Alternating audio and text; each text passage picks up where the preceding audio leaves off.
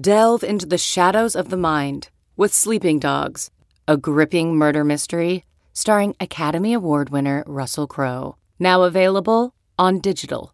Crowe portrays an ex homicide detective unraveling a brutal murder he can't recall.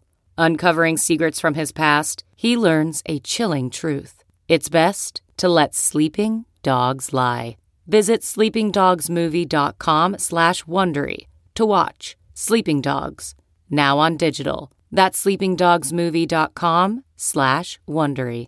CarMax is putting peace of mind back in car shopping by putting you in the driver's seat to find a ride that's right for you. Because at CarMax, we believe you shouldn't just settle for a car. You should love your car.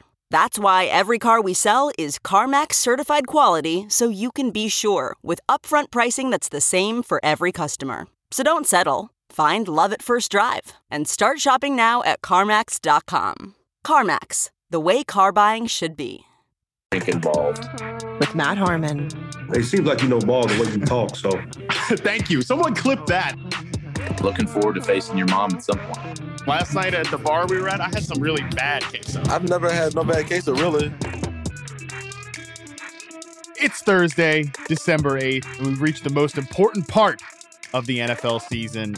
this, outrageous week 14 bye week apocalypse. No, that's not what the most important thing is. Fantasy playoffs are here. Things are happening. They're on the line. Um, it's it's a great time to be following the NFL. It's a great time to be playing fantasy football, and it's a great time here on Thursday to be joined by my favorite stat nerd for Stat Nerd Thursday. It's Dalton Del Don.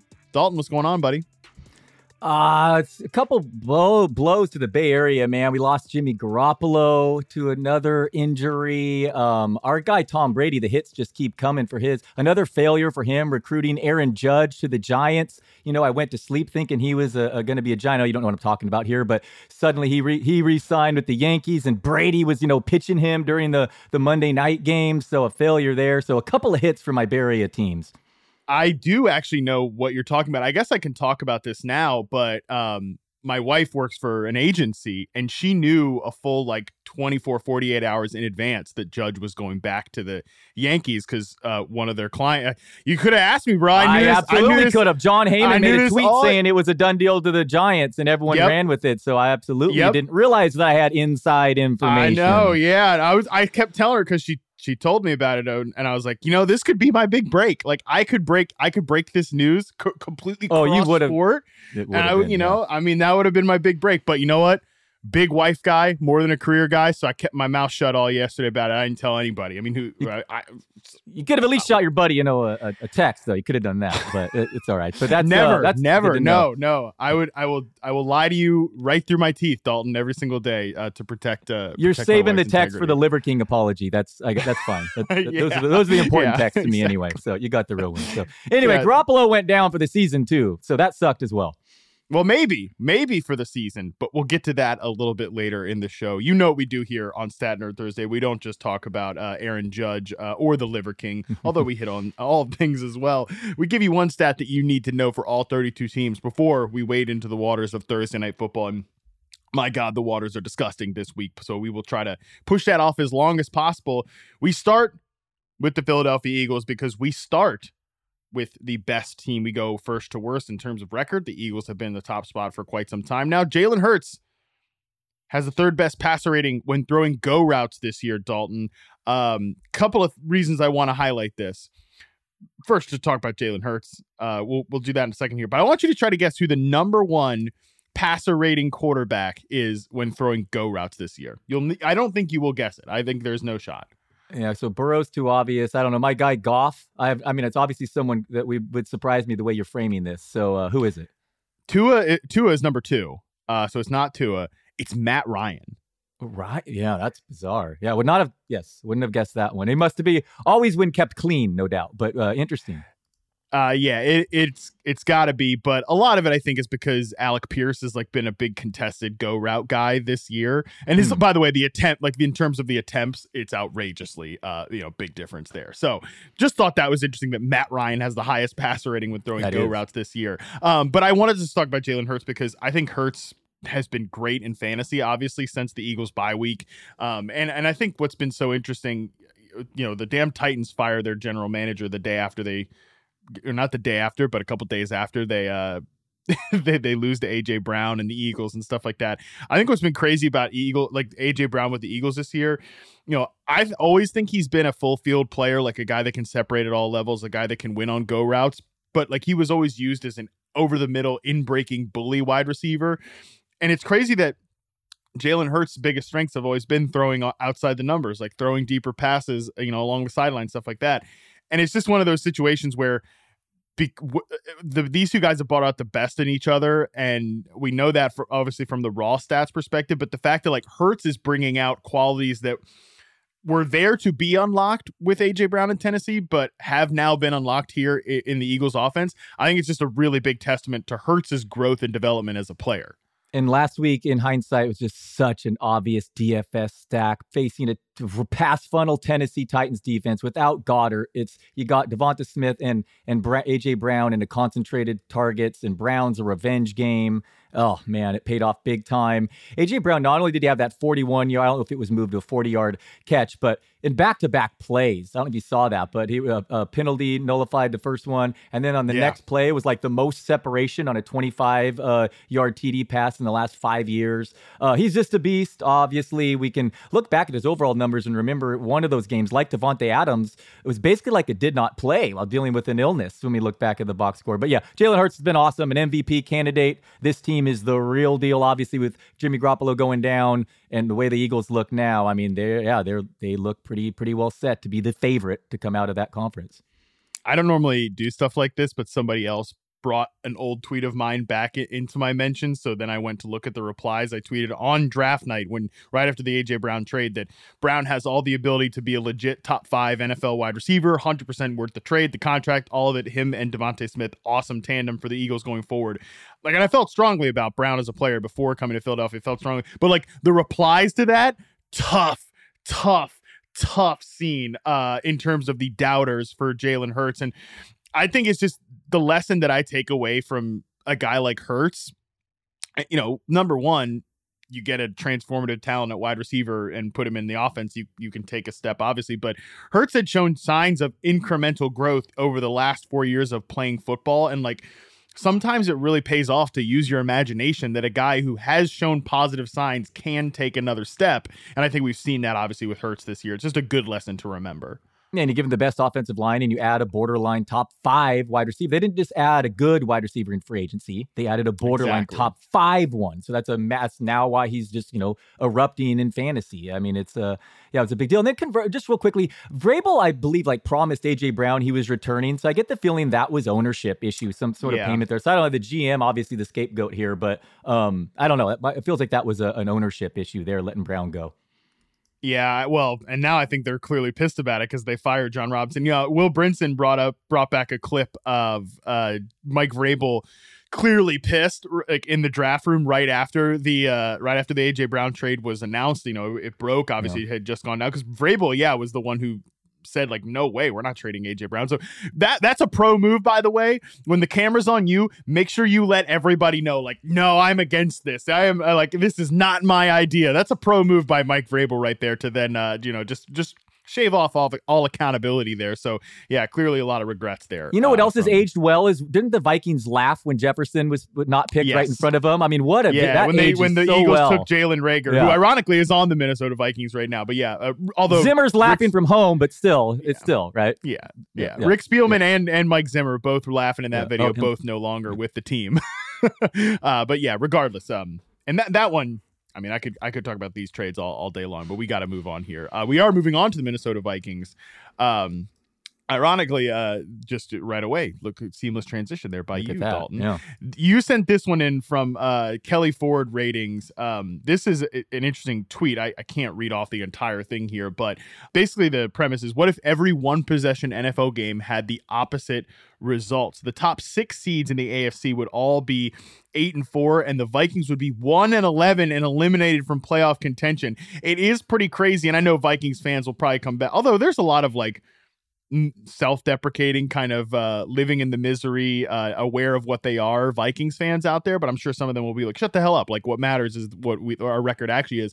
But it is crazy that if every uh one score game was the other way around for the Vikings, they'd be one and eleven this year. Yeah, the the worst team uh, in football. It is cr- it is uh, crazy. Only forcing two punts against the Jets last week, um, but they deserve some credit for winning these football games. And on a positive yeah. note, I would like to bitch and complain a little about myself. When I went to Vegas uh, over the summer, I wanted to bet on Justin Jefferson to win Offensive Player of the Year. I could not find it in any book, and I guarantee he's he is a shoe in to win that with their record and him being a non quarterback, yeah, putting maybe. the number he's he's definitely going to win uh, the the the offensive player of the year, man. I just I, I who who is going to beat him on that? I think it's he's definitely going to he's a sure in for that one. But the Vikings deserve, I guess, coaching. I don't know, but Kirk Cousins is literally having the worst season of his career statistically, and here they are at ten and two. I mean, just wild stuff. Last year too, they led every game but won by at least six points. You know, and finished with a bad record. So what is this? Just the most obscene regression of all time. I mean, it's obviously the truth lies somewhere in the middle, but it's it's pretty wild to see this this crazy that it'd be one in eleven if you flip the one score games.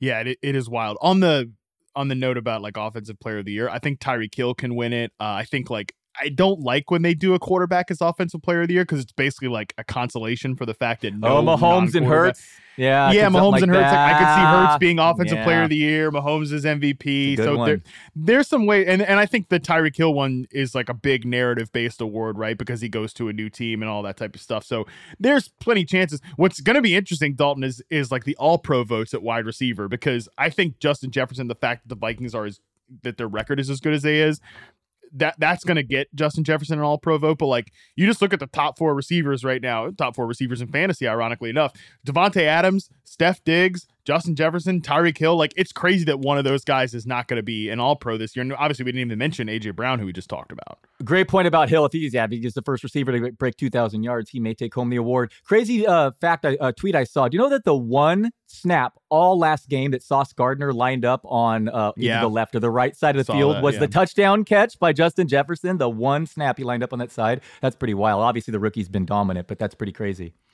Yeah, because that's a defense that doesn't have you know like a shadow. They don't shadow Sauce Gardner like that, but they move him that one time. And the, but that's what's so crazy about these guys like Justin Jefferson and and CeeDee Lamb, who we just had on the show, is like a, a great example of this. What we talked about yesterday, like him playing as a slot receiver. Uh, he plays in the slot a lot more than Justin Jefferson, but they don't use Justin Jefferson as that like X receiver that's tethered to one spot. The fact that they can move these guys around pre snap it really screws with the with the defenses like matchups matchup assignments there, especially when you don't um, have like a shadow corner that tracks around. And because most teams don't play a lot of man coverage, you don't have a lot of shadow corners. So I don't know. I think um, man, it's crazy the way we talked about like wide receiver cornerback matchups like five years ago is so different than hopefully everybody is talking about it now.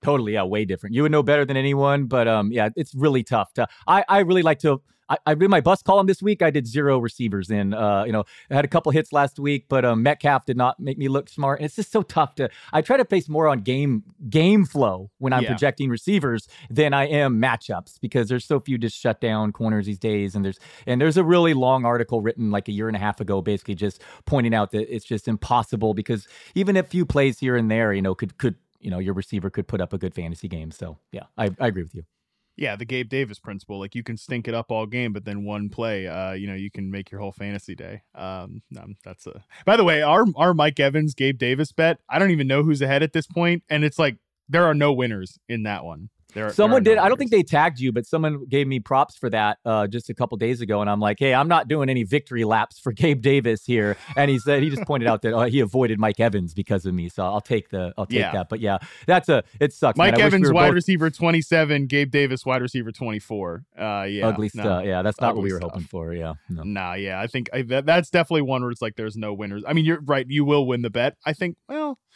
no, that's up in the air for sure. Yeah, it's it's definitely up in the air, but uh, either way, like even if I win the bet, I I let me tell you what, my team's well, I don't know, my teams with Mike Evans are okay, but not because of Mike Evans. That's a whole other discussion there. As long as um, this results in me trying Father's Office Burger, uh, I'll be happy. there we go. All right, Buffalo Bills, next team up here. Uh, we got to have a conversation about James Cook, who we talked about a little bit earlier for a video. Um, I've mentioned this a couple times that James Cook obviously surpassed De- uh, Devin Singletary in terms of uh, percentage of team rushes for the Buffalo Bills last week. But you brought a good stat from our guy Jacob Gibbs. Uh, explosive run rate. 15 plus yards. James Cook, 11.7% this year. Devin Singletary, 5.8%. Targets per route run, 34% for James Cook, 14% for Devin Singletary. Are we seeing a little bit of a flip here in the Buffalo Bills backfield? It appears so, and just 14 bucks in Yahoo DFS this week. I do think it'll be, you know, uh, split with the carries, but man, if Cook gets those uh, those receptions and Singletary, they've been trying to replace as the receiving back for a while now, and he's just historically been bad in yards per route run. So uh, Cook kind of popped watching him last time too. He looked good. So uh, yeah, I'm really interested in him as a cheap DFS option, and and I ranked him as a top 25 back ahead of Singletary uh, this week too. So yeah, not a great matchup against the Jets, but um, this is a was an eye opening uh, difference there in, in usage. A hundred percent, and like that's the reason they drafted James Cook was to replace Devin Singletary as the receiving back. You know, it's even though Cook hasn't been a day one contributor, which I don't think is the most surprising thing in the world. They have really tried to hammer this home into Josh Allen's head like, take the check down, take the check down, because when you take it, we've got guys like James Cook or Isaiah McKenzie or these guys that make plays in the open field. Like they'll take that check down a few more yards and you'll build up that way. It's worked. He's thrown to running backs at a higher rate this year than ever before. But like, yeah, now if they get what they thought out of James Cook, that juice in the backfield there, um, I, I don't see why he couldn't be like an every week flex option as long as this this usage that we saw last week holds rest of season. Yep, agreed. Like I said, I'm uh, yeah, I'm ranked as my 24th back, but uh, safe is a flex play. Uh, yeah, man, running backs is ugly. If you look at the leaderboard, transitioning to the Cowboys next, do you realize that Tony Pollard was the number two fantasy back last week? He saw fewer than 15 touches. I mean, it's a it's a wild RB landscape out there right now. So yes, James Cook is absolutely startable. Uh, Tony Pollard single handedly won me a matchup last week. So uh, shout out to Tony Pollard. Shout out to the Dallas Cowboys who have, this is our stat for them, one of the highest implied team totals of the season, while the Texans have one of the lowest. Um, this looks like a potential bloodbath here, uh, this upcoming matchup. Yeah, Kyle Allen was so bad they're turning back to the detective Davis Mills, and like I said, Pollard last week. Uh, he actually saw his uh, lowest snap share since week six, and, and Ezekiel Elliott saw his highest snap share since then, despite not starting for disciplinary reasons. I have Zeke as a top 12 back as well in this matchup. I mean, you know, biggest favorites of the season. Uh, Pollard, a top 10 back, and right behind him Zeke. Zeke actually with the touches when the touchdowns. I mean, I would not be surprised at all if he produced more fantasy points this week. So I could see starting both even in a DFS lineup. I mean, this just uh, Malik Davis was uh, what was it uh, the top top 30 fantasy back last week and he had two or three touches. I mean, it's pretty wild. I could see another thing with a very favorable game script leading to a ton of rushing attempts from Dallas. Uh, shout out to us. We talked about Michael Gallup last week and how some of the signals uh, oh, were did. there, and he got two touchdowns last week. I feel like he's now he's kind of in that potential every week wide receiver three discussion now that he is um, looking healthy. Just on the Odell Beckham thing, I know we talked about it with CeeDee Lamb yesterday and now you know we've gotten a lot of reports since then that the team seems pretty concerned about uh, Beckham's potential availability prior. Like they think he might not be ready until mid January, which like no kidding, he tore his ACL in mid February in the Super Bowl. Like of course he might not be 100 percent ready. It's not even. It's not. It's the the second time he's torn that knee. Like it's not surprising at all. I can't believe people were like holding Odell Beckham on as like a stash in fantasy. It was clear if, if he was ever going to be involved for any team, it wouldn't be until the actual NFL playoffs. Like he was, I don't think he was ever going to help a team. That was obvious. Like typically, it's funny when we see these guys coming back from these injuries. They're you know posting route running videos, stuff like that. Beckham, it's never been, it's nothing like that has come out. You know, um, so I don't know. Although if I'm Beckham, I would be pretty pissed that like I go visit the or the Bills and I go visit the Giants. Nothing comes out about my medicals. As soon as I go to Dallas, and it's like, oh, now it's leaking. Yeah, he wants to sign without even getting a physical. Yeah, and the way Jerry Jones acted, it sounded yeah, it's a multi-year deal. So um, I would not, yeah, definitely don't count on him in fantasy terms, and it may be a long shot in in real terms as well. But yes, Jared Smola tweeted this: Malik Davis played three snaps last week and was the RB twenty seven in half point PPR. I mean, that's how wild running back running back is right now. It's it's ugly. Kansas City Chiefs here. Juju Smith Schuster has gotten a first down on 49% of his targets this year. That's the fourth best among guys with 50 plus targets. Um, just wanted to check in on like the usage for these Chiefs players because I, I'm still like Juju's been a weird player this year that like in the first part of the year, you know, it was the usage was there, or like the, the, playing time was there, but it wasn't really happening. Then there was a good chunk of the year where it was happening. He gets his concussion, and then ever since then, um, and he got a little banged up in in the game last week too. I don't know. I mean, he's been a pretty good player for the Chiefs this year, but from a fantasy standpoint, it's been so hard to pinpoint uh, where he is since that um, since that big concussion, and he missed a game. And They used him sparingly, and then he got back last game. I think he got hit up again. Like I, I don't know what's going on with Juju at this point. Yeah, I still ranked him as a top 30 wideout. It's it's weird over there in KC. MVS is dropping multiple passes. Sky Moore looked like a real sleeper trajectory for more playing time and was just a ghost last week. Um, Kadarius Toney's now back practicing. Um, so yeah, it's a, it's a messed up situation there for the receivers. But Juju is the most reliable of, of them, so I'm I'm still ranking him as such. But yeah, it hasn't been great. No, definitely not. Um, Pacheco, though, I think has given them a lot in the run game. So uh, it's been nice to see the Chiefs. It's it's just always been very obvious that the Chiefs have missed a power run game in the last few years of the Mahomes era, and I love what Pacheco's brought to them there uh, as opposed to CEH. All right, next one here. Baltimore Ravens, uh, t- you brought this to the table. Tyler Huntley in games where he led the team in pass attempts. Mark Andrews had a 28.4% target share, uh, 91.8 yards per game, 20 fantasy points per game. In all other games, uh, obviously 22 games last couple uh, last two years, 19% target share, 66.5 yards per game. I know these stats are popular right now in the fantasy streets because obviously we're getting Tyler Huntley back in the mix here.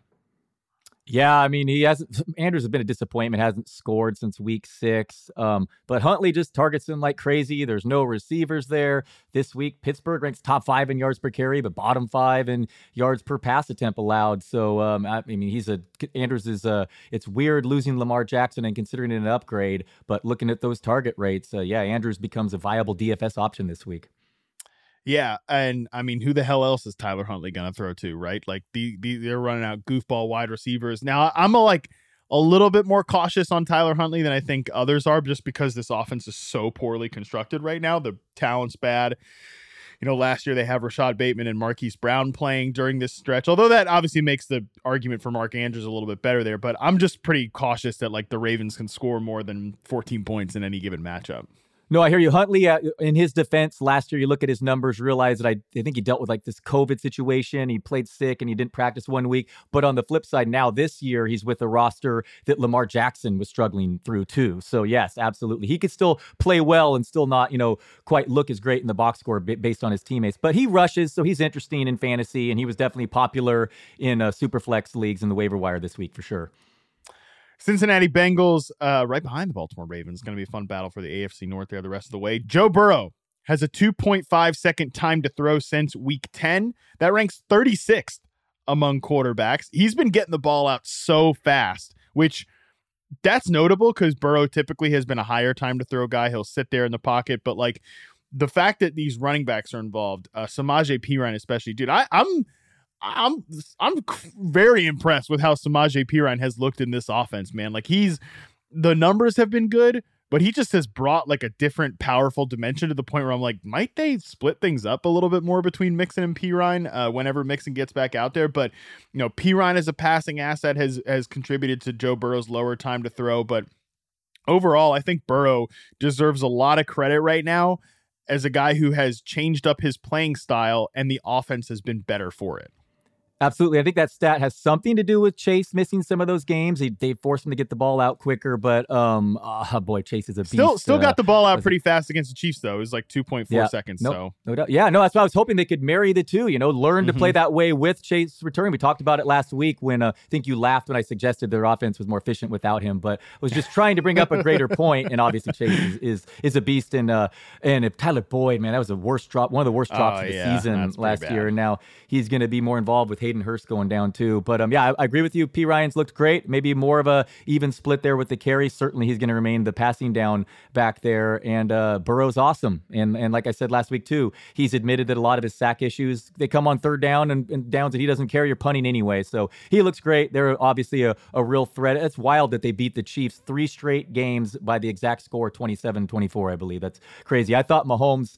Um, I actually had a, a, only one bet this week, a, a, a long parlay, and the only loss was Chiefs money line. So that was a frustrating one. But I, I shouldn't. That's what I get for playing the narrative that he's going to be fired up, you know, trying to get revenge from last year's AFC Championship game. That was a total coin flip game, so I deserve to lose that. Stupid, stupid. It is pretty funny that the Chiefs have lost five games since Week Eight last year, and three of them have been to the Cincinnati Bengals. Like, uh, I, I just think the Bengals look like a really good team right now, and and Burrow again. It's it's hard for quarterbacks to sort of change up the way they play in the middle of a season like this, and I think Zac Taylor who like some people give Zac Taylor a bunch of crap, but like I think he really deserves a lot of credit as well for this offensive change. Um, and all of these guys I think are better in fantasy because of it. And the the backfield stuff is. You know, I know that's not like it's not a specific backfield stat, but there's no doubt like throwing to Perine and even a little bit to Mixon as well this year has contributed to Joe Burrow getting the ball out faster. I again, Perine has looked so good the last few weeks. I do wonder if he remains involved uh, when Mixon comes back. Yep. I, yeah, I, I, believe he will be more involved than he was before. That's for sure. Yeah. Uh, it's funny that like uh you know less than a calendar year ago people are laughing at the Bengals for giving Samaje Perine the ball in the Super Bowl and then now it's like oh maybe he's gonna be more involved like this is funny, funny. I forgot about that it's a good good call it's funny how football is uh Miami Dolphins next team here Jeff Wilson's snap rate since he got to Miami 49% 61% 61% and then 37% last week Dalton what a crash and burn moment for Jeff Wilson in his uh, quote revenge game against the San Francisco 49ers. It's tough, right? Because I think we can feel pretty good that Tua and, and the boys bounce back against the Chargers' pitiful defense. You know, Davante Adams absolutely took him to the woodshed last week. We talked about that with Austin Ekeler yesterday. But man, these running backs, we obviously want to start them against the Chargers defense, but I don't know how you can really feel great about Jeff Wilson after what we saw last week. Yeah, missed on DK Metcalf in my bust column, but hit on Jeff Wilson. Didn't expect just one touch though. That was certainly weird. But you you hit the main point here. They they go from having a an extremely tough matchup against the Niners to one of the best against the Chargers. So what is the carry is going to be divvied up here with Mostert and Wilson? We may not get uh you know obvi- and that's a Sunday night game too. Um, it's unclear if Wilson's lack of involvement was due to an injury, but um yeah, that's a, a not exactly an ideal situation for fantasy managers because of the divvied up carries, but Tua could be limited in that ankle injury, and they could be really focused on the ground there too. Without the missing both tackles, you know, it was his most inaccurate game of his career last week, arguably against the Niners. So, um, yeah, this should be a real fun one in prime time and uh, the backfield's one to really pay attention to. Uh, the the, the defense, and, and again, Mostert's you know another injury around the corner, and, and Wilson could be a real big contributor uh, in the fantasy playoffs. But right now, yeah, it's not ideal. Hopefully, um, I think Khalil Mack's been pretty good for the Chargers this year. He's been like one of their lone kind of bright spots on defense. They don't have a lot of other defensive line talent. Obviously, Joey Bosa still missing games because, man, when you can hit Tua, that was a reminder against 49ers. When you can get the guy rattled, it could throw the entire thing off script. Um, so, but I do think overall Tua probably bounces back in this spot. Uh, it's obviously going to be a super big talked about game uh, there that that matchup between those two quarterbacks. But yeah, I feel pretty good about Raheem Mostert, but I'd like to feel better about Jeff Wilson than I do uh, coming off that workload last week. All right, it's time, Dalton. San Francisco 49ers. BCB.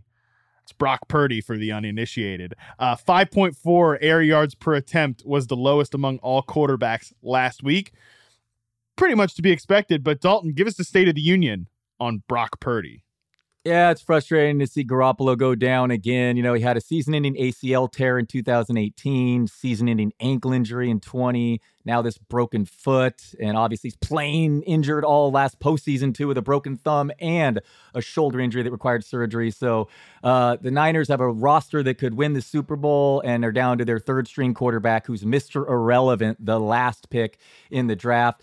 Six foot one, kind of looks like Jeff Garcia out there with some mobility. um, I try to talk myself into him. Looked at the highlights. You know, the thing is, he's uh, respected in the locker room, as you say there, BCB, and he's, I, I guess, you know, a real bookworm, and he was prepared you know, to play. He's in the system. It's kind of funny that they didn't even bother to put in a waiver claim for Baker Mayfield, and the Rams got him. No, but of, co- um, of course, of course they didn't. I can't like what a stupid, stupid idea that was that they would ever be interested in freaking Baker Mayfield. Give me a break this is a defense that is um, uh, out. The, the team has outscored their opponent 77 to 7 after halftime the last five games. Their defense has allowed seven points after halftime the last five games. Our guy, John Legeza, has a tweet with all, they lead basically every single category. Um, uh, over the past six weeks. So, and it's a quarterback. T- you know, don't forget Nick Mullens' second most pass yards in NFL history over his first 16 games because Shanahan gets all these yards after the catch guys mm-hmm. um, who all are mostly healthy now. Christian McCaffrey is going to be, he's going to get all the touches he can handle. Purdy,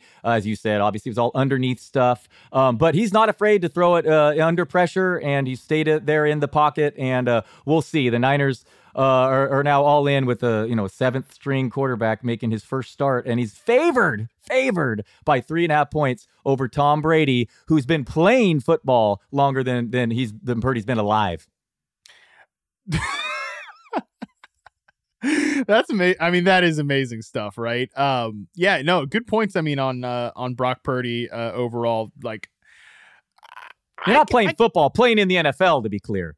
Yeah, yeah, yeah, of course. Um, but yeah, Brock Purdy, I feel like you got to kind of feel good about the fact that Shanahan likes him enough to keep him on the roster, like to that would the old Nate Sudfeld, like they jettisoned him in the offseason, like and they had a big call. They were had like a couple million like dedicated to him, and they thought it was Sudfeld, but yeah, absolutely, they Purdy outplayed him. That is a, that is worth noting. Yeah.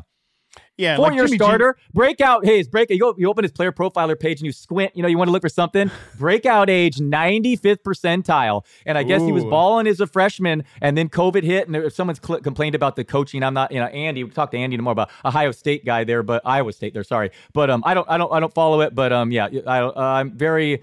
it's it's unprecedented situation, really, with a guy with his with his draft status taking over this type of roster. But it does sound like Jimmy Garoppolo could be back for divisional round NFC championship if this seven to new, new seven to eight week timeline is true from Adam Schefter yesterday. We'll see obviously what happens there. But yeah, I feel like Purdy is good enough to right the ship or keep the ship afloat and good enough maybe to even win a playoff game with this particular roster. Um, so we're you're still feeling okay enough about um Deebo, about Aiyuk, about Kittle, like enough to start these guys in fantasy. Yeah, I still rank him as startable, but it's a no doubt downgrade for Samuel and Aiyuk and Kittle. Um, but uh, Aiyuk, if you if you followed him, he loved it. He said that Purdy went over to him and said, "I missed you," and be and and Aiyuk's like, "I'm rolling with him. I don't want Baker." Before when he was still rumored, he's like, "I'm rolling with Purdy. I haven't had a quarterback come up to me and take responsibility like that." And we see how hard he works. So Aiyuk's like all in on this kid. It seems like the whole locker room is. Oh, let's go! Yeah, I mean, uh, BCB. There we go. Exactly. Uh, it, it's, it's, it's exciting to see. I can't wait to see it. That's uh Hey, listen, that's like the 15th receiver that's like, I don't want any part of Baker Mayfield. Uh, yeah, so which pretty understandable. All right, New York Giants here. Next one, Saquon Barkley has a 25% rushing success rate since week 11. Um, super inefficient uh, uh, on the ground.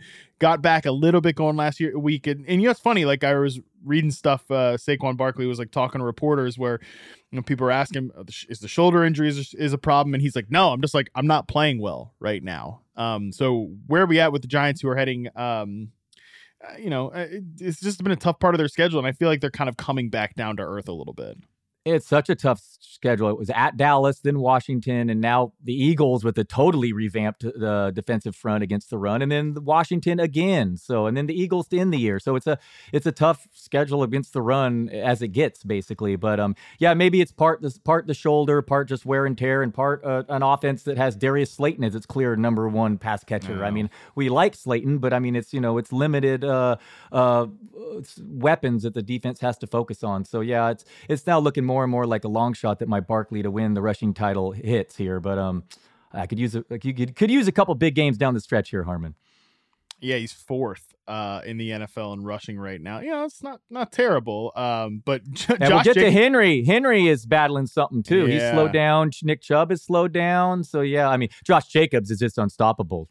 It's like an absurd lead on it right now. He's 13, uh, 1,303 yards uh, rushing right now. Nobody else is over 1,200. So, yeah, pretty insane run there for Josh Jacobs. Uh, that's going to be tough for, for Barkley or anybody to pass him. Um, all right. Let's move on to the Jets here. Dalton, you had some good stats on not just Garrett Wilson earlier, but uh, the Bills defense and why it might not be as intimidating a matchup for a guy like Garrett Wilson this week. First of all, Garrett Wilson's just so good. It's still the oh, third oh, yeah. most air yards in any game in the NFL last season. And five games without Zach Wilson, he's averaging 11 targets, 94 yards, and nearly a touchdown. I mean, just look at his yards per route run with Flacco and Mike White as his QBs, and they're just matched by only all pros. Um, I have him ranked, I think, as my wide receiver sixth this week. Uh, they're going to have yeah. to throw against the Bills. Bills have put up points. They've allowed the 11th most fantasy points to wide receivers.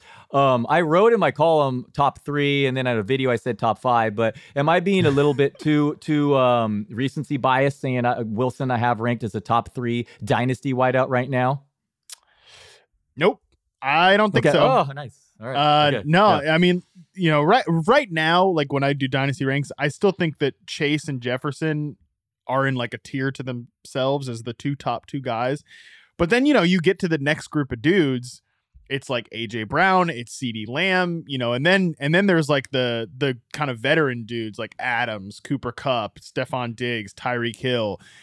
I think that's the group of guys there though that you know, I think Garrett Wilson, I think Chris Olave, I think I think even still Drake London belongs in that in that tier of dudes. The thing is like you know, CeeDee Lamb is tied to Dak, AJ Brown's tied to to Jalen Hurts now, and it is kind of uncomfortable that Garrett Wilson, Chris Olave, and again, I think Drake London belongs in this group as well. All of those guys have mysterious quarterback situations long term, right? Like Garrett Wilson, who knows what the hell they're going to do uh, with the with the Jets at quarterback, right? You know, it, it's not going back to Zach Wilson as much as Robert Saleh keeps talking about it. Drake London, the Falcons have sort of played themselves out of a top pick. The Saints played themselves into a top pick, but they don't have that pick because in part they traded up for Chris Olave. So it is a and like with dynasty, you don't always want to just say, oh yeah, you want to um yeah, yeah, yeah, yeah. You you don't you don't want to just like attach quarterback play as, as the reason you're you're elevating these guys, but I think it can be a tiebreaker. But long story short, I do think like yeah, top five is is not outrageous uh, to say. And the one Chase who's tied to you know obviously elite uh, QB, a young Burrow is also as a high is also tied to the the best uh, teammate too. You know, Tee Higgins is the most mm-hmm. target competition of all those too uh, uh, on his side too. So you could make an argument for all the certainly Justin Jefferson probably would be the number one. But yeah, okay, I'm glad you didn't think I was crazy for putting Wilson in that group. But anyway, he's awesome nah, dude, and fire him up in fantasy lineups no matter what moving forward. I mean, he was stepped out of bounds at the 10 barely last week too. He nearly had a touchdown on one of those long plays. Mike White, he nearly had two interceptions on his first two drives, and I get it. Uh, there he has criticisms, but he also made some really awesome throws in that environment last week. He really did. And he stood in pressure and some downfield, and Garrett Wilson's going to benefit. That dude's an alpha. 100% agree. All right, Seattle Seahawks. Kenneth Walker, pretty similar to Saquon Barkley, has a 26% rushing success rate since week 10. You know, I've had a lot of conversations this week uh, on Twitter about like offensive rookie of the year. You know, a couple of weeks ago, it was like, oh, Kenneth Walker might be the guy. He's he's really fallen off, and now he's dealing with this injury. How are we feeling about the Seahawks running back situation, uh, both Walker and the dudes who might be behind him to replace him? Oh, just totally up in the air. You got to pay attention here. It looks like they're down to their fifth stringer, Tony Jones. I mean, Walker, it was weird how he left that game last week. And then Pete Carroll's arguably the toughest coach to rely on for injury information. Yeah. So a wait and see approach. Um, Travis Homer and DeeJay Dallas also got injured. So um, it's a good matchup at home against the Panthers and should be a favorable game script. But um, yeah, it's hopefully Walker gets healthy and it's not a serious ankle, uh, but they're calling it jammed ankle, not a sprained one. But yeah, just a situation to pay attention to that we're just kind of guessing right now. There's a one of my dynasty teams because of uh bye weeks. I am desperate for DeeJay Dallas to like make this start. that would be like a, like a huge win for me. But nobody cares about that. What you do care about is some Derrick Henry discussion. We're going to get to that right after this quick break. Searching for NBA playoff coverage? We've got you. The Old Man and the Three, presented by BMW, gives you an inside look into the world of sports. Hosted by former NBA sharpshooter and Duke legend JJ Redick and sports writer Tommy Alter, The Old Man and the Three offers unprecedented access to the league. Tommy and JJ discuss the NBA and interview some of the biggest names in the league, like Devin Booker and Luka Doncic. NBA final season is the perfect time to dive in, and you can listen to The Old Man and the Three wherever you get your podcasts. To hear episodes brought to you by BMW. Push the limits this NBA season with the brand that set the ultimate standard BMW, the ultimate driving machine. All right, Dalton, we're back. Tennessee Titans, they fired their general manager. Tough scene there. Uh, tougher scene uh, comes in from Pat Thorman, this stat right here. He said on December 4th, Derrick Henry is averaging 2.8 yards per carry. That's 75th during the last uh, month. It was 4.8 before that. And then doubling down on that, Pat Thorman adds Derrick Henry did not force a tackle last week for the first time in over four years. No missed tackles forced in a game. What is going on with Derrick Henry? And he was on the injury report. I forget for exactly what it was, but right before this stretch. Now, let's not forget he had a long catch that nearly, you know, he lost the fumble yep. right at the goal line, too. But um, yeah, it hasn't been against the Murderers Row defensive group. Um, eh, the last two, the Bengals are pretty tough, and the, and the Eagles have reinforcements, but he didn't have a big game against the the Packers either. So I don't know. Maybe it's nothing. Maybe it's wear and tear. Maybe he's playing through an injury that he will, you know, get get healthier as the season goes on, or maybe this is a something that's going to drag down his stats for the rest of the year. Don't have an answer for it, but it's something to, that's clearly been a, a, a, sample now enough to, that warrants uh, paying attention to. Yeah, because there's a couple of viable explanations. Like he might be playing with through an injury. This might just be all of these touches that have I guess what we talked about in the beginning of the year, and it's it's funny how this stuff works, right? Like if you talked about this in the offseason, like, oh, Derrick Henry, you know, is he wearing down too much workload? He was absolutely outrageous in the early part of the year. You look like an idiot for even suggesting, like, oh, could do we need to be worried about a cliff with Derrick Henry? And then these last uh, yeah. In yeah. fact, I did. I went on FFL and said that. I did look like an idiot, in fact. but I mean, like in the off season, and it, but this is what I'm saying. Like this is a, it was a reasonable thing to bring up, even if the results didn't. You weren't an idiot. The results made you look like an idiot. But now we might be seeing the fruits of that discussion there. So I don't know the one thing I would say though, the only actionable thing I'd I'd put out here because you know I had somebody ask me like, is it time to panic on Derrick Henry? I'm like, I don't know, I don't know what good panicking is gonna. You're no good, no good in panicking on it because you just like it is what it is. Trade deadlines passed, nobody cares. Like you're just gonna have to rock with it. The one thing I would say though is like I feel like Dontrell Hilliard's a guy you might want to stick on the end of your bench uh, if you're making a playoff push right now. And I, I, will also say, I'll argue in favor of Henry going for him here. This week, he's mm. at home against a really bad Jacksonville uh, defense that may be playing without Trevor Lawrence. So it could be a real nice game script without Treylon Burks. And then in the fantasy playoffs, he gets the Chargers and yep. Texans. Yeah, So the schedule is as mm. good as it could possibly get. Yeah, yeah. I'm going to mess up the guy's uh, name, but the tight end, the rookie tight end on the Titans, absolutely add him on your fantasy roster yeah. if he's, uh, he's out there. Can you say his name? Ch- Chig Okonkwo? Nope. Uh, gotta gotta okay. get that one better. gotta add him though. He's gonna get add significant though, work yeah. without Burks though, and tight end landscape is a joke. I have him as a top ten uh, tight end this week. Oh, love it. Love the call there. All right. Washington football team. Brian Robinson has gained five plus yards on 50% of his carries since week 11. You know, Brian Robinson got kind of like a a reputation in the draft process, even early when he was playing as like sort of a plotter, but he's been awesome uh, of late. You know, I talked about this last week how Washington has become the most run heavy team in the NFL in neutral situations. A lot of it is because Brian Robinson has been just a guy that's steadily getting five plus yards, four or five, you know, just adding those, adding value with his rushes. I think it's gone under the radar a little bit that he's sort of emerged as like a reliable every week starter at this point. Yeah, Gibson's playing through uh, an injury that doesn't appear to be going away until after this season. Nope. But yep, Rob Robinson looks good. It makes sense. It only get better as the season uh, further removed from the gunshots. So yeah, he looks great, and he's going to be reliable uh, fa- uh, to use in fantasy down the stretch when the team emerges from its bye. Yeah, uh, like it is worth noting.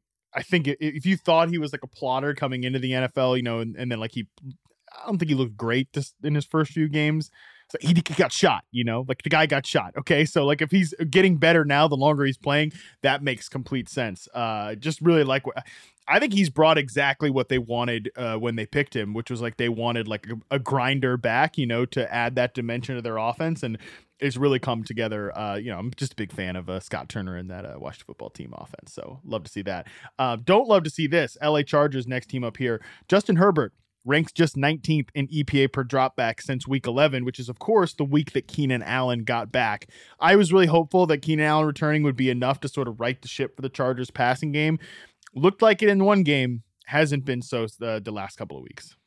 Yeah, it was it was not good other than the one long catch to 13 targets. He gained like 40 yards or something other than that one toward the end with yeah. Allen. Maybe he's not playing at 100%. I don't know. The coaching, you could argue, uh, they, they're missing their center and a couple other well they're missing three starters i think on their offensive line so it's tough. Uh, herbert's obviously is uh, awesome and hopefully he gets improved coaching and healthier teammates moving forward. I mean what more really can you say there? I mean do you think allen's playing through a hamstring injury that's just clearly yeah. not 100% right? Yeah. i mean that's just what's the issue yeah. here right? Yeah. Yeah i don't think he looks 100% uh, when he's out there. I mean he's occasionally like he looks really good, but I mean that's the deal with like a hamstring injury is you can look all right for a little bit and then you can pop like you can aggravate it stuff like that. So, but it's just like I think he has to be out there playing because you can't go back to like the DeAndre Carter, Josh Palmer only goofball passing game. So, um, yeah, it's like I get. eh, Hopefully, Mike Williams can come back uh, for this Sunday Night Football matchup. But my God, I mean, it just does not feel good with Herbert in this offense right now. It's like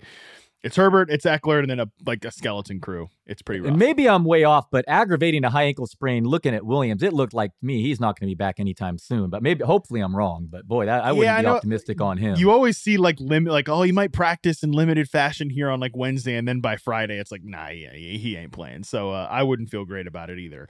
All right, New England Patriots. Rhamondre Stevenson has a 25% target share since week seven. I mean, he's basically getting like old Alvin Kamara usage right now as a receiver is Rhamondre Stevenson.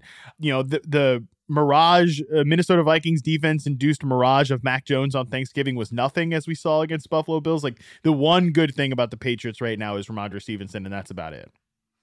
Yeah, he had a, a crazy 98% snap share last week. Kevin Harris played one snap and Rhamondre Stevenson played 53. And you mentioned the targets are just out of control. So, yeah, I have him ranked as I think my fifth or sixth running back this week in that matchup, but he could easily be number one. I mean, yeah, it's, it's, yeah, I could easily, I have him fourth, sorry. And I, honestly, I think he's in a tier with Ekeler, Jacobs, and McCaffrey and Chubb and, and Henry right, right there. Uh, I think Stevenson belongs in that group. He's one of those guys too. Like, don't watch don't watch Patriots games because you know by like halftime, even like early third quarter, people are you know like, what's up with Stevenson? Like he's not he's pretty disappointing this week or whatever. And then by the end of the game, he gets like five dump off passes at the end at the end of like a two minute drive to to to end the game on Thursday night last week. And it's like, okay, we're good to go. Like that was that was. And this one actually, they might score points back and forth. Actually, indoors against Yes. Arizona, the rare game I think that that- yeah, they actually might open up with the, with the Patriots involved. All right, another Pat Thorman tweet here for the Tampa Bay Buccaneers segment. Tom Brady from play action uh, this year, 79.7 adjusted completion percentage, eight yards per attempt, second best pro football focus passing grade, and a 103.6 passer rating. Um, of course, those stats all fall off uh, when he has no play action. Of course, Brady has the 35th highest play action passing rate, 16.3% this year. Thorman's point on this is Brady isn't washed, he's being wasted. Um yeah, I think the I think the Buccaneers biggest issue right now, you know, it's been kind of a all year long like what's the wrong with the Bucks? What's going on with the Bucks? It's clear like they're a poorly coached team. Um, you know, both I think Todd Bowles to a lesser extent Byron Leftwich, but there's still some problems there from a play calling perspective, but they're so conservative and it's it's really crushing this Bucks team right now. Yeah, when they went and hurry up uh, against Seattle, it worked. Uh, falling behind, you know, when they had to, forced to. Thankfully for for them, when Mark Ingram went out of bounds on that sure first down, and that helped too. So yeah, it just seems like a coaching issue here. And uh, Brady, obviously, he's in decline at his age, whatever. But I think this uh, the stats are beer a little bit worse than he's actually been playing. And a tough test against 49ers this week, coming home, Yeah. coming back home. So that should be a good one. And Evans has been weird, man. Even um, with Lattimore uh, inactive Monday night, still couldn't get it done. It looks like Godwin is maybe even healthier at this stage. And and the Niners' one vulnerability uh, this year has been the slot. So I, I think Godwin could have a, a nice week. But even in that, the the the aDOT with him is like six yards or something. So Yeah. so short. So it's really weird. But I think the point here is that Brady could use more play action passes and fewer runs up the gut to Lenny Fournette for two and a half yards. yeah, it's it's pretty bad. Um, both like hot names during the coaching cycle last last year. Uh, Todd Bowles and Byron Leftwich, pretty pretty disappointing performances from both of those guys. Um, especially game management stuff from Bowles, which is like, yeah. That's what Todd Bowles was with the Jets. Like it's not, it's not, it's not really not that surprising at all. Um, Cleveland Browns. Uh, Deshaun Watson ranked dead last in EPA per dropback in Week 13, um, and it looked it looked that way. Like the, the more you go back and watch that game, like I watched a ton of it uh, on Sunday, just you know seeing what he looked like. He looked really really bad. He looked really bad in preseason. Uh, the camp reports were kind of hit or miss. Like I don't know, man. It just the next couple weeks for the Browns. Um, you know they get the Bengals, they get the Ravens, they get the Saints. Mm, You know, not like the best defenses in the NFL, but some like Lou Anarumo pitches some heaters there as the Bengals um, defensive coordinator. I'm not feeling great about the Browns offense overall right now with Watson back. Like it might take him some time to get back up to speed, understandably, considering all the time he has missed. Yeah, I put Watson as one of my busts this week. Good call at the EPA per dropback. I used some accuracy stats, accuracy ones. Um, but yeah, he was awful. Uh, what was the accuracy a, stats? He's just his his completion percentage over expectation was like the seventh percentile, oh uh, third God. worst off target percentage. Uh, he was just it was it's really bad. Um, and he had another play where he um they ruled it an incomplete pass, but he nearly had a fumble that was returned for a touchdown, just all on his own volition. That he so he in the preseason he was like two for five. He was it hasn't played much since 2020, so obviously uh, some rust to be was to be expected. But I wouldn't roll him out here. I, I mean he's I think his ECR and Fantasy Pros is treating him like a starter this week, but I have him yeah, like 17th mm-hmm. or 18th. Um, yeah, I mean, we got uh, um, Amari Cooper. Um, it's a road game too, right? So uh, yeah, uh, we have that issue too. So um, yeah, no. Well, Watson just looked really rusty, really inaccurate, and now he's facing a, a, a, defense playing better in Cincinnati on the road. So man, I'm taking a wait and see approach before I'm putting him in my fantasy lineup. There's easily 12 quarterbacks I, I prefer this week. Yeah, I would encourage people to listen to Frank Schwab, who you have on the show a lot, and Charles Robinson's conversation from uh, "You Pod to win the game uh, on their Sunday night recap. Because, like, I think they bro- Frank brought up some great points about like with all that's happened with Deshaun Watson and like now how he's basically become the biggest villain in the NFL. I mean, some some Browns fans still love him, whatever. Um, but like nobody's out there like rooting for Deshaun Watson. You know, doesn't that at some point like get into your head a little bit? I mean, it's totally like intangible stuff, but we know this stuff matters. We've talked about this a lot in the last couple episodes on the show. Uh, you would think at one point like that might get into your head, like that, you know, that you just like that lack of confidence, like that you used to have, something like that. But and especially and Charles brought up the point, like, look at how quickly things have turned. Like teammates, fans, media has turned on Russell Wilson, and like Russ might be a, a weirdo, but he's a, a by all accounts a, a pretty good guy. I don't know if, if Watson continues to struggle over the next like three or four weeks, considering that I wouldn't say this, uh, you know, Deshaun Watson, not a good guy, right? Like, does not have the goodwill that Russ has built up. I wonder, like, what the sentiment in the locker room within the Browns organization is like for Deshaun Watson if he doesn't come in and just light it up over the next few weeks.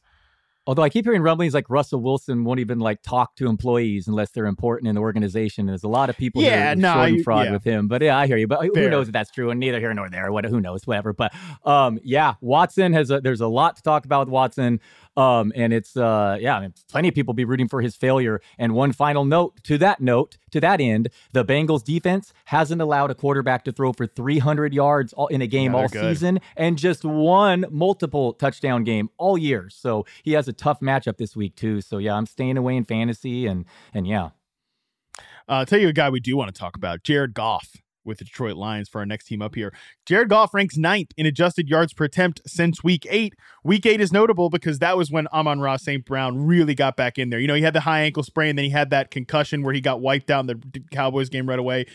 Your guy, Jared Goff, uh, Dalton, you're I'm officially labeling you a Jared Goff guy. Um, and uh, look, I think he's played well. It's been great to see, but this is a big sentiment to Amon-Ra St. Brown. I think like I think he is he was great as a rookie. He has taken yet another step this year to the point that like I think he is I don't know, man. I'm I'm getting real real high on Amon-Ra St. Brown. Not that that's like a hot take or anything like that, but just a true difference maker and I think a big explanation for why Goff's stats look as good as they are.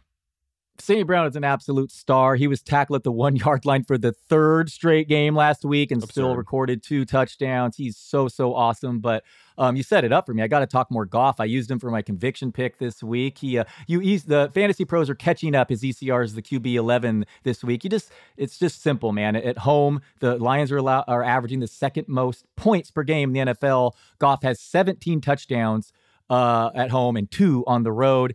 Only Patrick Mahomes is averaging more TD passes per game than Jared Goff in Detroit. And a real nice matchup this week. I mean, the Vikings are allowing the most yards per attempt, the most passing yards, the second most yards per play on the road. So fire up Goff. I have him ranked as a top, I think my seventh uh, QB this week. So uh, yeah, but yes, Sun God deserves plenty of the credit here. But man, hope Jameson Williams, the snaps there, you're not worried about, say, using yeah. St. Brown in DFS or something, are you, with Jameson Williams? He didn't really play him. No. It's just St. Brown's no. gotten all his touchdowns, by the way, at home too. So he's just he's just uh, and one concern here if you're if you're if you're using DFS, do you know that the Lions ranked like third in DVOA against the pass the last five weeks? Hmm. Are they just gonna boat yeah. race the, I guess they still got theirs last week, but it's pretty wild that the Lions are two and a half points. That spread has crept up to two and a half point favorite over the 10 into Vikings.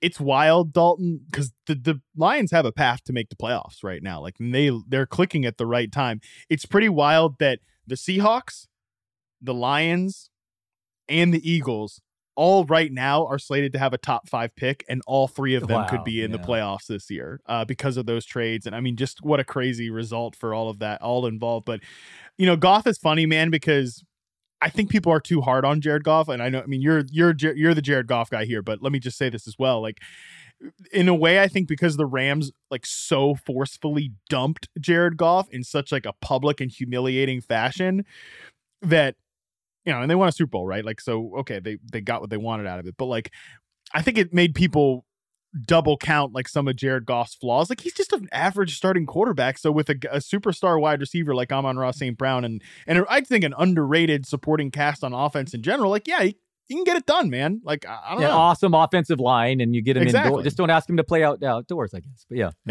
yeah, just keep that California guy inside. All right, we're officially moving into the dusty section uh here of these teams, so we can go a little bit faster with these. Starting, oh my god, with the Pittsburgh Steelers.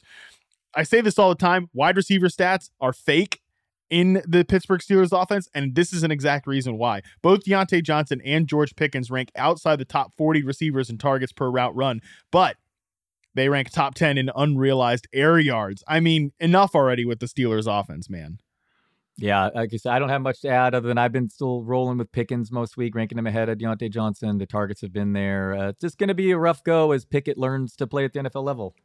And he's still playing in Matt Canada's offense, man. That's that's the That thing. This too. offense, yeah, that's the that's the thing. It's just any sort of like people ask me about Pickens, people ask me about Johnson. I'm like, it's an unserious offense. Okay, like it's not a real NFL offense, and until they make a change there, I'm not getting excited about anything involved, especially with a rookie quarterback. All right, Atlanta Falcons. Ian Hartitz uh, gives us this one. The Falcons 33% have the league's single lowest rate of catchable deep ball targets, 20 plus yards downfield, according to Pro Football Focus. Um, I think there's a pretty good chance the Falcons make a quarterback change in their bye week because Arthur Smith didn't sound like uh, the idea of starting Desmond Ridder was going to give him diarrhea. He actually sounded a little bit open to it. Yeah, in fairness to Mariota, he did deal with pressure last week with TJ Watt and company. But yeah, absolutely. The way Arthur Smith worded it, you know, compared to how he would frame the quarterback uh, situation before, leads me to believe that Ridder is definitely a possibility coming out of the bye. So I agree. And yeah, the deep passes have been ugly. You're you're big on London, and I can see why. I mean, totally. So I'd love to see him just with a different quarterback and see what happens. Obviously, with with no Pitts there as well. Me too. Um, I love uh, the 12 targets last week for Drake London. Um, he's actually pretty like higher in targets per route run than people would think. It's just a very weird offense there. Uh, Green Bay Packers had to bring this one to the table uh, for my own personal reasons, but NFL Research tweeted this out in the middle of the Packers game on Sunday. Christian Watson now has seven receiving touchdowns on just 23 career receptions. Watson joins Martavis Bryant. 2014 with the Pittsburgh Steelers as the only rookie wide receivers over the last 25 seasons to have seven plus career receiving touchdowns within their first 25 career receptions. I have been comparing Christian Watson to Martavis Bryant since prior to the draft this year, so that felt pretty funny to to to see those two uh, compared to each other. I, Christian Watson, you know, th- again, talking about offensive rookie of the year, uh, people come back and say, what about Watson? What does he have to do to win this thing? Like, he still has 400 receiving yards on the year. I don't think he's, and he only has four more games left. Like, the fact the Packers have a late bye uh, is going to kind of work against him, like putting up the stats that he would need to. But he, I think he's moved to like, second or third in terms of betting odds to be offensive rookie of the year, which I, I still think is pretty crazy. He looks awesome. Um, obviously, the touchdown rate's unsustainable, but his speed just looks different. I mean, if Aaron Rodgers returns and, and a similar roster returns, um, I'm thinking he'll he'll cost like a late third round fantasy pick next year. Damn. I mean, he'll Yeah. he's uh, that's I feel like people will swing for the fences with the situation he's in and the talent he's shown, even with the touchdown. Sure to regress, yes, but no, he's he's awesome, and I'm curious how much Trey Lance and him, you know, how much of his production came from from Watson, who's quite clearly a special player. I want to see a little more growth as a as a full full receiver, like full field guy before buying into that next year. But um, you know, he's got four more games to show a lot, uh, so that should be pretty uh pretty fun to watch there. Indianapolis Colts. Matt Ryan has a 98.5 pass rating when kept clean, 45.3 when under pressure. So, you know, obviously we're coming off a hideous, hideous game for the Colts and the offense in general. Nobody did much of anything. But I feel like we can still feel decent about the Colts pass catchers when the Colts are going against a pass rush that doesn't look anything like the Dallas Cowboys. Yeah, every quarterback obviously struggles com- uh, comparatively, but um, maybe someone with his age and his lack of mobility, it makes sense. But yeah, it's nice, nice to know. And that offensive line, you know, uh, maybe uh, maybe it does emerge from the bye better because they do have uh, the personnel to play better than they have this season. That's for sure. Not going to get my hopes up on that one. Uh, next one up here Arizona Cardinals coming out of their bye week. I probably mentioned this on last week's show, but I'm going to mention it again. Marquise Brown had a 59.7 slot rate in week 12. Uh, love the usage that Brown got in that first game back off IR, uh, the first game there that we've seen him and DeAndre Hopkins playing together. But how much of that is the fact that Rondale Moore missed the missed the game? How much of that is Greg Dortch missed the game? And will we just see Cliff Kingsbury go back to pretty static like wide receiver usage? Because we fell for this trap, or maybe didn't fall for this trap, but we've had this discussion before about Hopkins as a slot receiver. Uh, but I did think it was at least worth discussing since the fact that this was the first time we saw these two top receivers together in Arizona.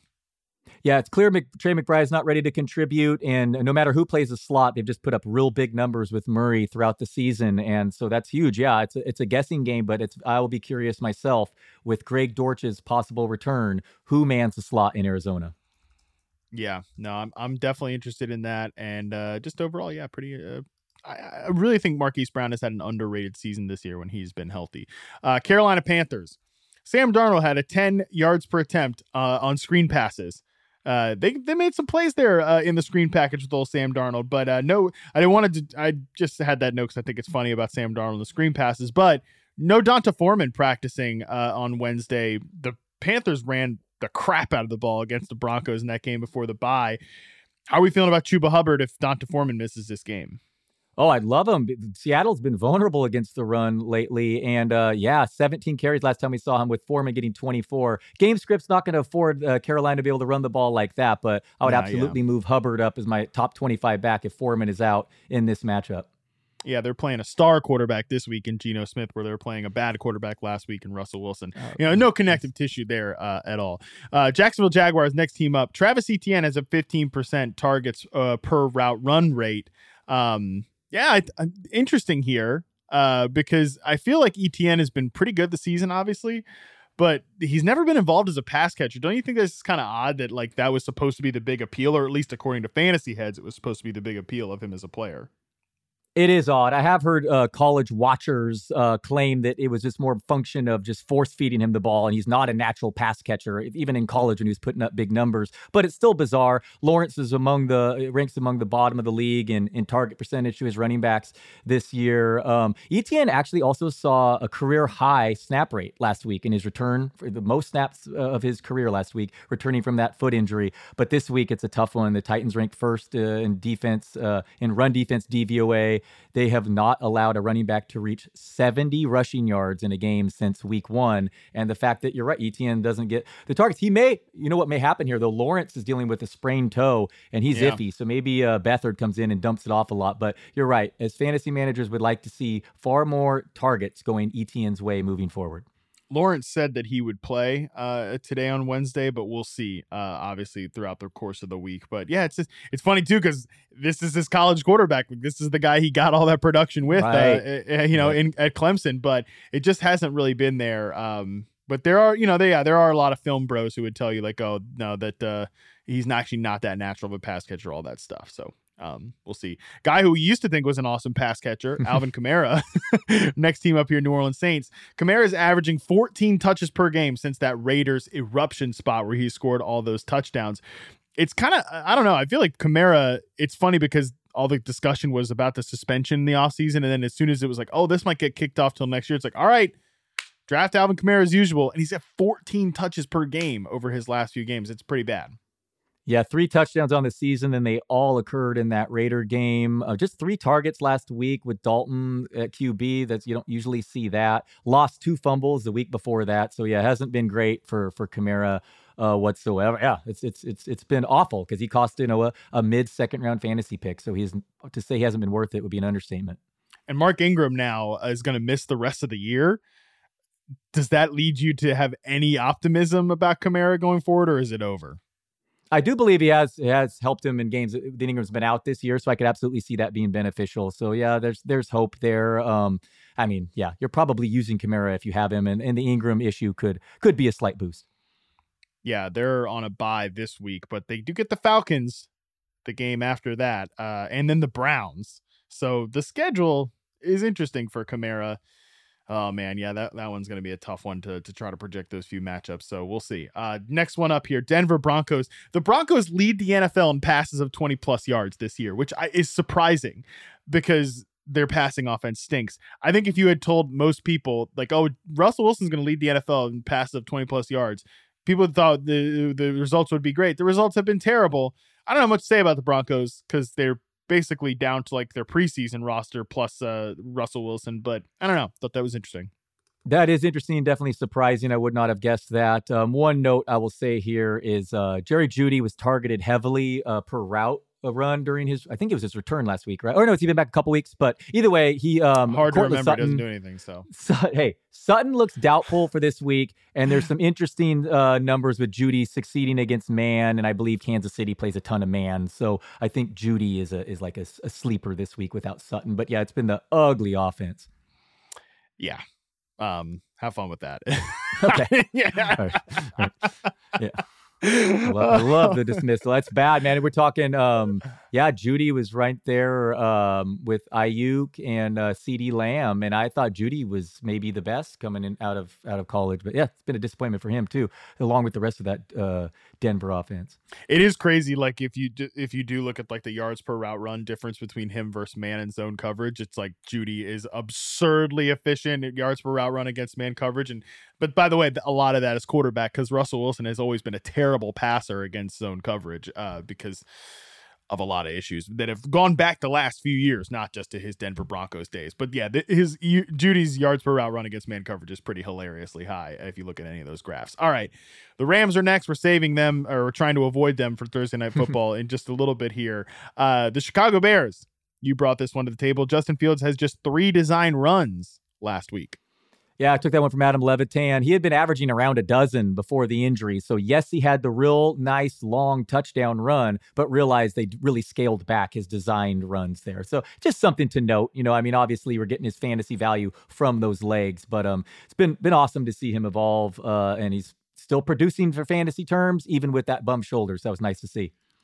Yeah, um, I still feel like he's an every week fantasy start, even if uh, they're just a three design rush attempts. Ho- I mean, you get a bye this week, so hopefully you can get him healthier during the bye, and he comes. Yeah, he still runs when they're not designed, is the thing. Yeah, too. Exactly. that that's a big one. And honestly, I'd like I'd rather him just from a preference standpoint, I'd rather see him as more of a scrambler than a design rush. I mean, he's crazy as a design rusher, but like he can get out of bounds easier. You know, he's not as necessarily going to hit by get hit by like the defensive lineman stuff like that on design runs. So yeah, that that makes a lot of sense. Guy takes enough sacks anyways. We don't need him getting crushed by bigger dudes in the middle of the field there. Um, last one up here, Houston Texans. the Texans are the biggest underdog of the season. That is the uh, that's the stat we have here. Uh, Davis Mills, your guy, Davis Mills is coming back. Uh, you know, great. Whoop de doo. It is better than Kyle Allen. Anything is better than Kyle Allen. Um, Nico Collins was limited at practice today. That's really the only passing game guy we should care about for the Texans. Yeah, I was going to say Cooks and Collins questionable. Back to Davis Mills. This should be, you know, obviously uh, projected to be an ugly game script for Dameon Pierce. But yeah, it hasn't gone great. It, gone great for Houston this season. But back to Davis Mills, which I guess makes sense with Kyle Allen's performance. Might as well let the second year QB play this string out. I don't even know what the point of putting Kyle Allen out there was. It's like he stinks. He's not a good quarterback, and and like Davis Mills is not the future of your franchise, but he might be like your future backup, you know. So you might as well just let him keep going out there. And again, he's Dalton's guy, so we'd love to see more of that. All right, last game, uh, last one here is our Thursday night preview. For the Raiders, the stat is uh, Josh Jacobs is averaging 31.3 opportunities per game. The last four games, he leads the NFL in rushing. They've taken on the Rams. I don't have a stat for Baker Mayfield, but they added Baker Mayfield, and um, oh my God, who cares? I, I can't. If Baker has to start this game, that would just be outrageous. I have a couple crazy Davante Adams stats. His Ooh, last nine, his last nine touchdowns have all been 25 plus yard plays. And here are career TD catches of 25 plus yards from quarterbacks for, for Davante Adams. Aaron Rodgers, 10, Derek Carr, nine. Um, yeah. I mean, I mean, it's crazy. So they're off. No offenses face more cover two slash cover six on early downs. Um, and and basically uh, they rank fourth in su- rush success rate and fourth in EPA per rush during those uh, he's really helped Josh Jacobs' success yeah. too. It's just crazy. The the uh, again, don't forget looking at his box score that he missed that one game with illness. He's just balling. The targets are out of control. He ate last week against an overwhelmed Chargers defense, and it's just been impressive. Thursday night, this could be totally different game script, you know, against the Rams. But man, Davante Adams, you called him the best receiver in football, and leaving Aaron Rodgers and doing what he's doing, it's really hard to argue against that at this point. It's pretty pretty pretty sick he's on pace for some of his best career numbers. Um, and, and, as you said, he was really bad the first two years, right? I heard you talking about yes. that when you're in your reception perception, and then he was almost out of the league. Or the first 2 mm-hmm. years of his career was brutal, and now here we are. It's an unbelievable like story. It's so it's one of the biggest turnarounds I think we'll ever see in NFL history. That he was like a guy that yeah the fans were ready to run out of town. He was, and he deserved it too. He was not a good player his first couple of years, but he's bounced back to yeah being the best receiver. And now I think it's like, I mean, it's a discussion to have with like uh, a Stefon Diggs type, a Justin Jefferson type, you know. But uh, Tyreek Hill, obviously, it's it's tough to rank your top five receivers, but yeah, what Adams is doing, and he's doing it in a different way. Like you mentioned, that the fact that he lines up now almost exclusively as more of an X receiver, they don't get him like those slot targets like they used to in Green Bay, those little like layup stuff. Uh, so it, a lot of it has been in the downfield vertical game, and he's been just as good doing that. Like there's no there is no weakness to Davante Adams' game, and it's just beautiful to see. Like, oh yeah, a guy can be great and it doesn't have to do with the fact that he's playing with a great quarterback. Like he's just a legitimately great receiver and he's still been a great receiver. So yeah, can't say enough good things about that guy. And even just the fact that they have two dudes there, the Raiders, they have Adams, they have Jacobs, like that's tough for a defense because it's like we want to dedicate extra resources to stopping Davante Adams, but we also want to dedicate extra resources to stopping the run, and you can't do both. You cannot know it. It's, it's, ideal for fantasy. It's a dream, the condensed targets and usage there in, in, Vegas. And hopefully Jacobs can continue to play through this calf injury. It's been impressive. He's uh, wow, imagine turning down his fifth year option and then performing like this. Conversely, the Raiders have allowed the highest adjusted net yards passing this year, um, as they typically do. So uh, I don't know. Is Mayfield going to start this? What I, my my only observation is Tutu Atwell uh, kind of popped off the screen and was a little bit better than I thought, and I would not be surprised when he gets more playing time Thursday night. Might even lead this team in yards from scrimmage. John Wolford returned to a limited practice uh, this week. You know, he has a neck injury. Um, I think they'd like to probably start Wolford the rest of the way um, and just like maybe get a comp pick out of Baker Mayfield. But uh, dude, we do not need to see Baker Mayfield on the on the 2022 Rams. By the way, that is funny when people do like the Jared Goff versus Matthew Stafford comparisons. Like I know some analytics bros want to like dunk on that whole thing.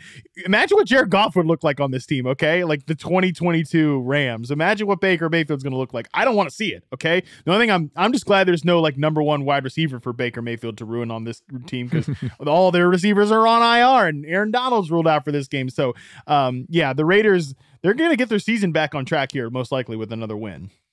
Yeah, the Rams played admirably last week, though, kept it uh, competitive, but this is a beat up roster.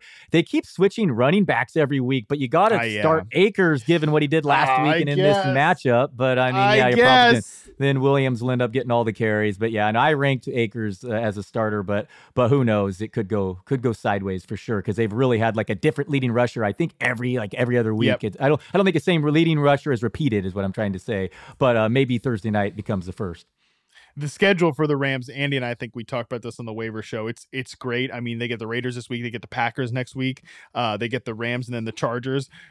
So if we do get some clarity with Akers, he's going to have a nice finish to the season here because of that schedule. But uh, yeah, good man. If you start him and then yeah, you get the rug pulled out from under you, you can't be too surprised. Unfortunately, it just it's just Brandon Powell gadget plays, and I'm telling you, Atwell, I kind of like him at uh eleven dollars in our in our DFS game. But uh, yeah, the the Raiders, um, that offense, man, looking looking interesting with Adams, Jacobs, and Carr just getting it done.